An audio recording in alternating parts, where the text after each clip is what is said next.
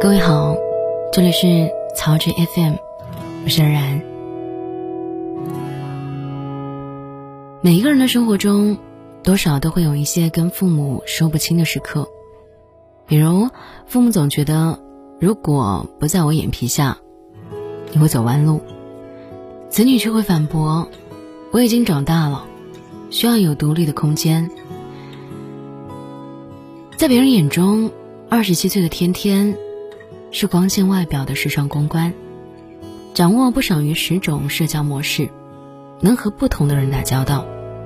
但是在父母面前，他是一个必须时刻袒露自我的孩子。也只有他才知道，二十七年以来，自己都过着没有锁的人生。小的时候，天天房间的门锁一度被拆掉，现在独住，父母视线没有打招呼。也会突然进来，朋友调侃他说：“你妈是特高科的。”日记、手机，母亲坚持要看，即使是手机设了密码，还是会被破解。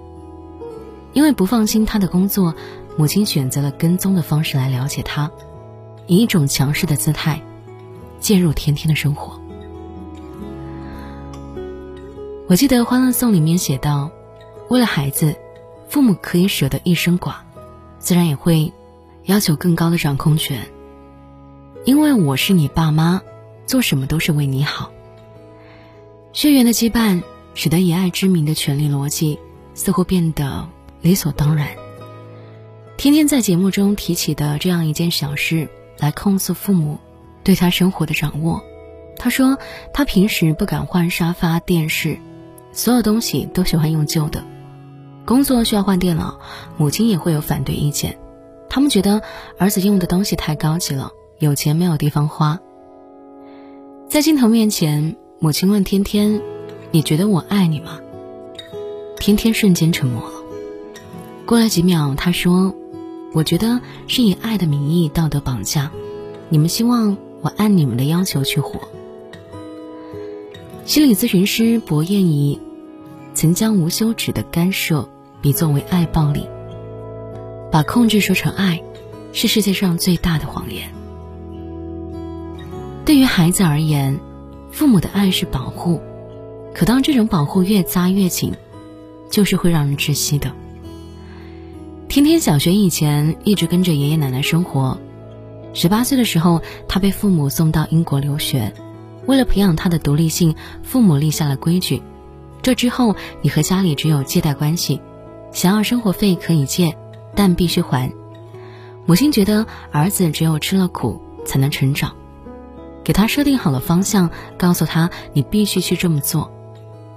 天天在异国他乡，靠刷盘子养活自己。工作以后为了签单，他陪客户喝到胃出血，洗胃的时候手里还紧紧地攥着合同。他不敢告诉家人自己的真实需求，也从来没有借过母亲的钱。因为母亲曾经告诉他，示弱就表明是能力有限、有问题。他理解母亲是要自己独立，却打心眼里觉得他的要求太高了。他想借机会向母亲倾诉，解开两个人的心结，但这也很难。母亲的爱有充足的理由，断了经济来源是为了让他学会独立，多一份阅历。跟踪他是担心人身安全。母亲其实很在乎儿子，她为天天受过的苦、掉过的泪，因为两个人争执，情绪崩溃，多次道歉。但当天天摊开心底的伤，叙说着“我只希望被理解”的时候，他还是会迷惑。我想知道我儿子在做什么，这样做有什么不对？一句豁达了一些。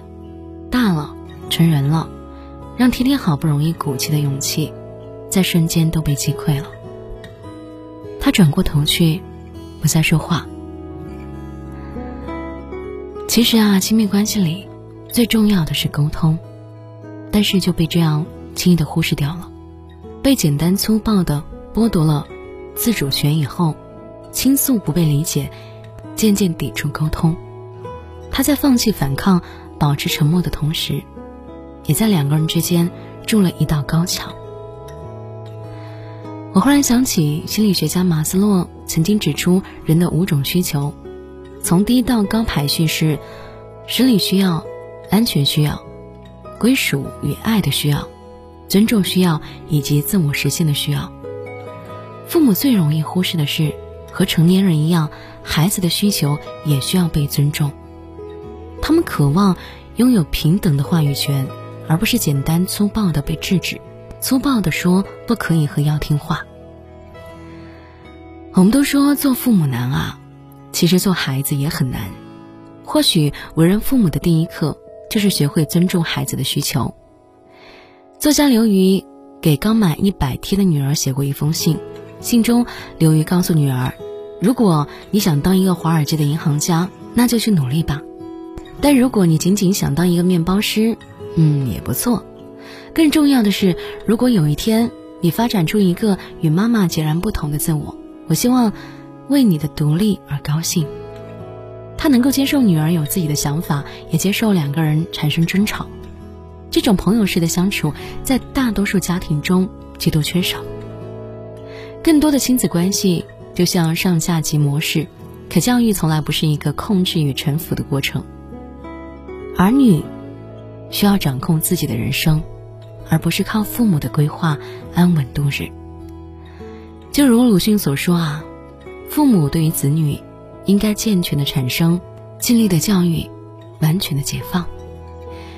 随着年龄的增长，父母和子女都要从各自的身份中毕业，得体的退场，是给孩子最好的礼物。每一个人呢，到一定阶段，都要从。父母或者家庭中，原生家庭这样一个整体当中剥落下来，才能够有独立的人格，你说呢？好了，节目就和您分享到这里，我是安然，这里是曹植 FM。如果喜欢我们的节目，也想和我们聊你更多的心事的话，可以在微信或者微博里搜索“曹植”，曹是吐槽的曹，植是颜值的植，我在这里等你啊。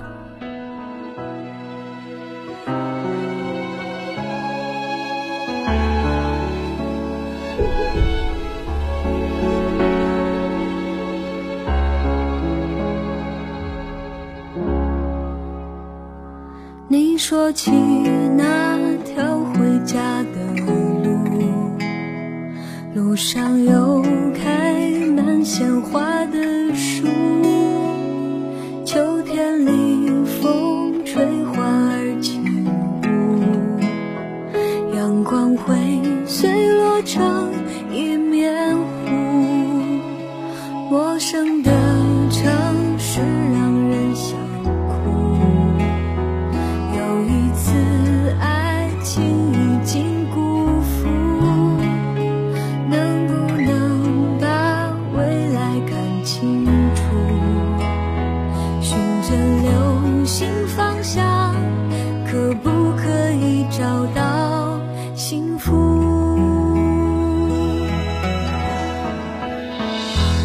却还